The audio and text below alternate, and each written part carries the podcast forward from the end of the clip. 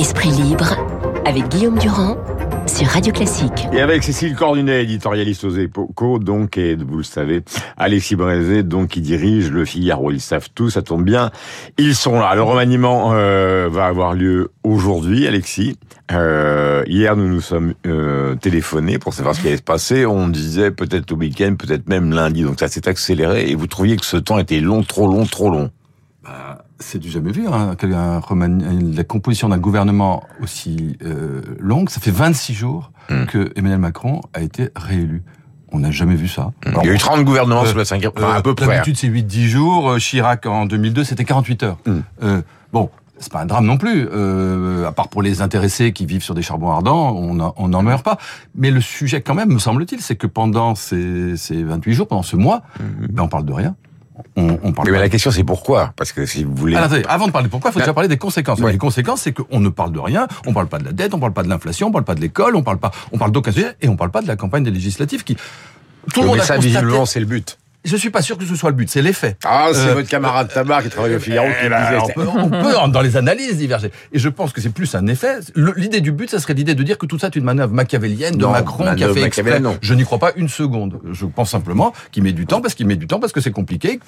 Et la meilleure preuve, c'est la composition, le choix du Premier ministre. La veille de nommer Elisabeth Borne, il avait, il avait choisi quelqu'un d'autre. Ça prouve que c'est pas tellement calculé et tellement machiavélien. C'est plutôt gribouille que Machiavel, à mon avis. Alors donc, c'est un problème de casting. Le casting euh, ma chère Cécile, parmi les stables, il semble que le maire et Darmanin gardent. Euh, alors là, je vois la tête de Cécile. alors là, on n'en sait rien, Guillaume. Il semble. il semble. Bah, bah oui, le conditionnel est partout. Euh, reste au gouvernement Est-ce que le maire va rester à l'économie ou est-ce qu'il va aller On a eu ça aussi à l'éducation nationale. En tant que on le donne dernièrement à l'économie. Darmanin pourrait rester, Véran pourrait rester. Il y a quand même des noms qui n'en reviennent.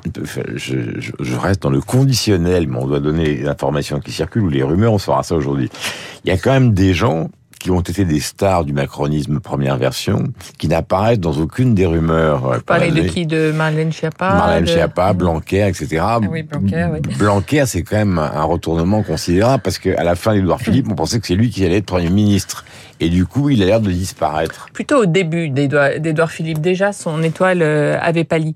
Euh, oui, euh, euh, méchamment, un, un, poids lourd de la majorité disait, euh, euh, disait récemment, on a essayé de trouver une, une circonscription pour Blanquer où il n'y ait ni école ni musulmans et on n'a pas trouvé. Donc ça aurait beaucoup fait rire et Emmanuel Macron. Non, c'est vrai que bah, ces, ces, ces, deux populations détestent Emmanuel, Jean-Michel Blanquer et que voilà, du coup, il n'est pas cité pour. Mais il a eu quand même pendant très longtemps une position presque de favori très soutenu par Madame Macron. Euh, c'était, oui, il, reste très proche, je crois, euh, de Brigitte euh, Macron. C'était l'incarnation de la société civile version Emmanuel Macron qui allait rentrer dans le nouveau monde politique. Ça, je pense que cette vision-là mhm. s'est un peu abîmée, qu'Emmanuel Macron a plutôt envie de, de, gens solides parce que les temps vont être compliqués. On l'a beaucoup dit, cette élection présidentielle, ce, ce, pays fracturé et cette Assemblée nationale qui sera ingérable avec des, des dossiers à porter très difficiles. C'est pour ça qu'on parle de effectivement Bruno Le Maire euh, et, et Gérald Darmanin, c'est qu'il veut quand même des poids lourds, mhm. euh, des gens pour tenir la maison et que ça va pas être le grand coup de balai avec des visages dont on n'aurait jamais entendu parler. Euh, Alexis, euh, avant de parler de ceux qui pourraient venir d'autres horizons politiques comme Damien Abad, mais il est bien le seul, reste la question des propos tenus à la fois par la première ministre et en même temps par le président de la République. On prend notre temps, on réfléchit, on veut faire le meilleur gouvernement possible. Et là, je reviens à votre camarade Tabar qu'on écoutait tout à l'heure, qui dit, mais de toute façon, les 30 gouvernements de la 5 République ont toujours voulu avoir le meilleur gouvernement possible. Donc en fait, qu'est-ce qui peaufine actuellement qui n'existerait pas avant? Ben, il cherche désespérément la martingale qui permettrait de créer un peu de nouveauté. Parce que c'est comme ça, c'est un des sujets auxquels mm. il se heurte. C'est-à-dire que lui, il est réélu, c'est pas très nouveau. Il a fini euh, fini par, par nommer Elisabeth Borne, c'est pas très nouveau, donc il cherche un deux trois trucs qui ferait qu'on dirait ah il se passe quelque chose. Mmh. Euh, Parce que ça il l'a promis. Bah, il l'a promis en tout cas, il sent le besoin de créer une sorte d'élan, et, donc c'est quand même mieux. C'est quand même président nouveau, nouveau peuple. Bon, mm. et, et, donc ça c'est mieux qu'il y ait quand même quelques ministre nouveau. Et c'est très compliqué. Mmh. Surtout que si on, d'abord, un, c'est compliqué de trouver des nouveaux, c'est compliqué de trouver des femmes. Et euh, trouver des nouveaux, c'est compliqué. Ça suppose de virer les anciens, qui mmh. n'ont pas tous des mérités. Et puisqu'on parlait de Blanquer. Tout à l'heure, on parlait d'un chiffre. Hein. Sur les 40, il y en a 35 qui espèrent rester. C'est toujours la même chose. Euh, Blanquer, c'est vrai que personne, tout le monde dit qu'il n'y sera pas. Mais moi, si vous me demandez mon sentiment, vous l'avez pas fait, mais je vous le donne quand même. Mmh. Euh, je trouve ça très injuste. Je trouve ça très injuste. Blanquer, euh, n'a pas du tout à rougir de son bilan. Il a plutôt, il est, il est à l'origine de la, la réforme de, dont que tout le monde reconnaît chez Macron, qui est le doublement des, des effectifs. Oui, mais on lui reproche la réforme du euh, bac. Euh, dans l'histoire, oui, alors il n'a pas fait que des choses bien. Dans l'histoire du Covid, il est un des rares à pas être tombé d'espèce d'hystérie sanitaire, notamment face à Castex. Mmh. Il s'est bagarré. Alors ce qui est vrai, et Cécile le disait, c'est qu'il s'est mis à dos les syndicats parce qu'il a pas cédé à la dictature des syndicats. Et mmh. donc aujourd'hui, il est en train de payer ça. Bon, mais euh, franchement, je trouve que c'est quand même euh, mmh. assez, assez dommage. Bon, Est-ce que vous considérez, par exemple, Cécile, que au moment où elle a été nommée, Elisabeth Borne aurait dû se précipiter à la télévision, TF1, France 2, pour essayer de faire, si je puis dire, connaissance avec les Français. Parce que euh, je vous donne un sondage parmi les sondages, euh, et ils sont nombreux qui paraissent ces derniers temps. Un Français sur deux ne s'intéresse absolument pas aux législatives qui sont dans trois semaines. Oui, je pense que c'est ça. Je pense qu'en fait, nous, on s'excite beaucoup là-dessus, mais que les Français s'en fichent complètement du temps, de que ça prend et, et à la limite de, de qui à la tête euh, de Matignon. Je pense qu'elle ira euh, faire un 20h dès qu'elle aura son, son gouvernement, donc bah, sans doute euh, ce soir, dans ces cas-là, voilà. Euh, mais euh, pour moi, c'est pas ça l'important. L'important, c'est où est-ce qu'il va, Emmanuel Macron? Qu'est-ce qu'il va faire de son quinquennat? Et mm. sincèrement, un mois après, on ne sait pas. Il a fait un premier tour très à droite, réforme des retraites. Il a fait un second tour de campagne présidentielle très à gauche. On sent qu'il a hésité entre un premier ministre de droite, et un premier ministre de gauche. Il cherche cet équilibre-là parce que lui-même, euh, lui-même ne sait, ne sait pas. Et ça, c'est quand même la grande interrogation. Ça aurait pu être ça. Ajouter, vous, vous, allez répondre. Euh, ne vous inquiétez pas, mon cher. Je suis pas du tout inquiet. Euh, il faut ajouter à tout ça une contrainte qui a été précisée par le patron euh, de euh, la Banque centrale française, à savoir que 1% de la hausse des taux, c'est 40 milliards, et que si on, finance les mesures sociales qu'il veut, c'est-à-dire le blocage des prix, les minima sociaux, etc., c'est plus 10, ça fait 50. Donc on a le projet tous les projets, mais y compris euh, celui qui a été élu, tout le, tout le projet d'Emmanuel Macron repose sur des données économiques qui n'existent plus, sur des rentrées fiscales, sur une croissance, sur une activité de l'économie qui n'existe pas. Donc, très vite, on va avoir un énorme problème économique pour savoir comment on boucle tout ça. Et c'est pour ça qu'on aurait été intéressé, alors ça va finir par venir, du, par le fait que le, le, le, Premier ministre nous dise ce qui va se passer. Hum.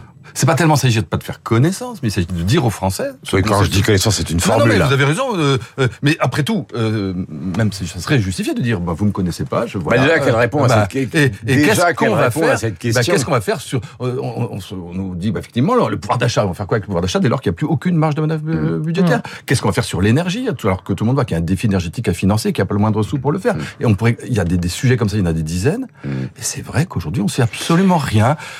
c'est quand même, même d'un point de vue démocratique, c'est quand même un sujet. La campagne présidentielle est passée à côté des débats mm. et on est en train de se rendre compte que la campagne législative est en train de passer à côté des débats. Mm. Mais il faut se méfier parce que les débats qui ne sont pas traités au moment des campagnes ressurgissent d'une manière ou d'une autre. Le vrai débat, il va pas être eh ben, traité dans cette campagne eh ben, législative. Je vous fiche mon pari qu'on va pas beaucoup parler de retraite, y compris du côté euh, d'Emmanuel Macron.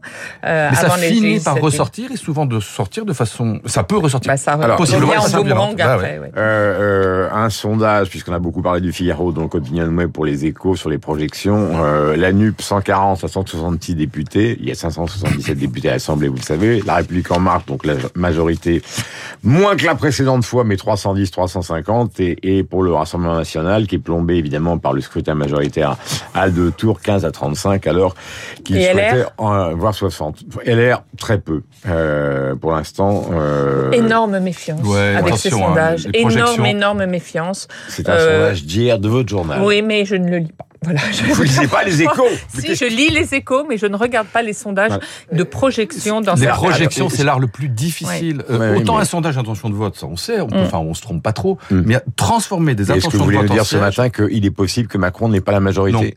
Enfin, moi, je le dirais pas. Je, pense, absolument qu'il l'aura, qu'il l'aura largement. Je pense qu'il n'y a aucune chance que Mais il risque d'avoir une opposition terrible euh, si euh, la, la Il y aura du Mélenchon force, c'est sûr. Mm. Je suis pas sûr que LR, pour revenir sur ce qu'on vous disait à l'instant, mm. euh, soit si bas que ça. pour l'instant, c'est pas clair. Hein. Non, non, mais c'est pas clair. Mais c'est pour ça que je dis, je n'en suis pas sûr. En tout cas, d'après les sondages qui font circonscription par circonscription, qui sont quand même plus euh, mm. valides qu'une projection nationale, euh, ils, ils, ont l'assentiment eux. Alors peut-être qu'ils se racontent des histoires et qu'ils ils sont déçus. Ils, sont, ils ont plutôt le sentiment eux que dans leur électorat, ça tient pas si mal. Voilà. Alors un seul nouveau qui est partout, c'est Damien Abad euh, qui s'est mis en congé donc des Républicains, puisque vous avez abordé le sujet.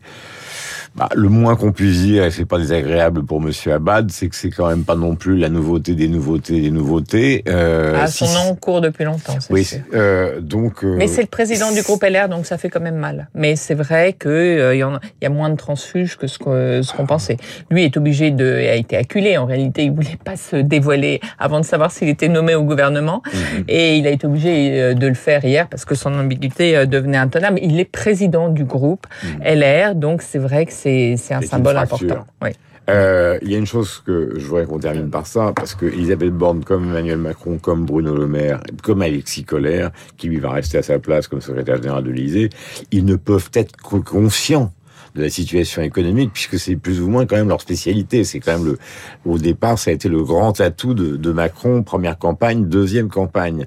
Donc comment se fait-il qu'il puisse prononcer des mots action, nouveau, euh, changement, etc., etc., alors que les fondamentaux sont très mauvais, je parle même pas du commerce extérieur, et qu'ils en sont parfaitement conscients les uns les bah, autres. Et on conclut. Parce qu'en politique, on se raconte toujours que ce sera pas, pas si pire que ça, que finalement l'inflation, c'est pas sûr. Combien de fois on nous l'a dit que que la question de la hausse des taux d'intérêt n'est pas n'est pas une évidence, qu'on veut toujours croire que ça va être moins pire que ce qu'on se... Bah, le gouverneur de la Banque de France a dit strictement le contraire. Je, pense on arrête tout. Qu'il s'illusionne, et ce qui est sûr, ça n'est pas avec des manœuvres franchement de bas étage comme cette histoire d'Abad qu'ils vont résoudre les problèmes. Mmh. Parce que quand on parle de réconcilier les Français avec la politique, mmh. ce spectacle au fond de gars qui ne changent de camp au dernier moment uniquement pour avoir un, ministère, mmh. c'est quand même pas glorieux entre nous soit dit. Hein. Emmanuel Macron a toujours été comme ça. Il est, il est, il est très séquencé. Il règle les problèmes les uns après les autres sans essayer de voir les conséquences que ça ira. Donc euh, ça aura après. Là, il voulait gagner la présidentielle, donc il a fait cette campagne en deux temps dont on a parlé. Il veut gagner les législatives et après,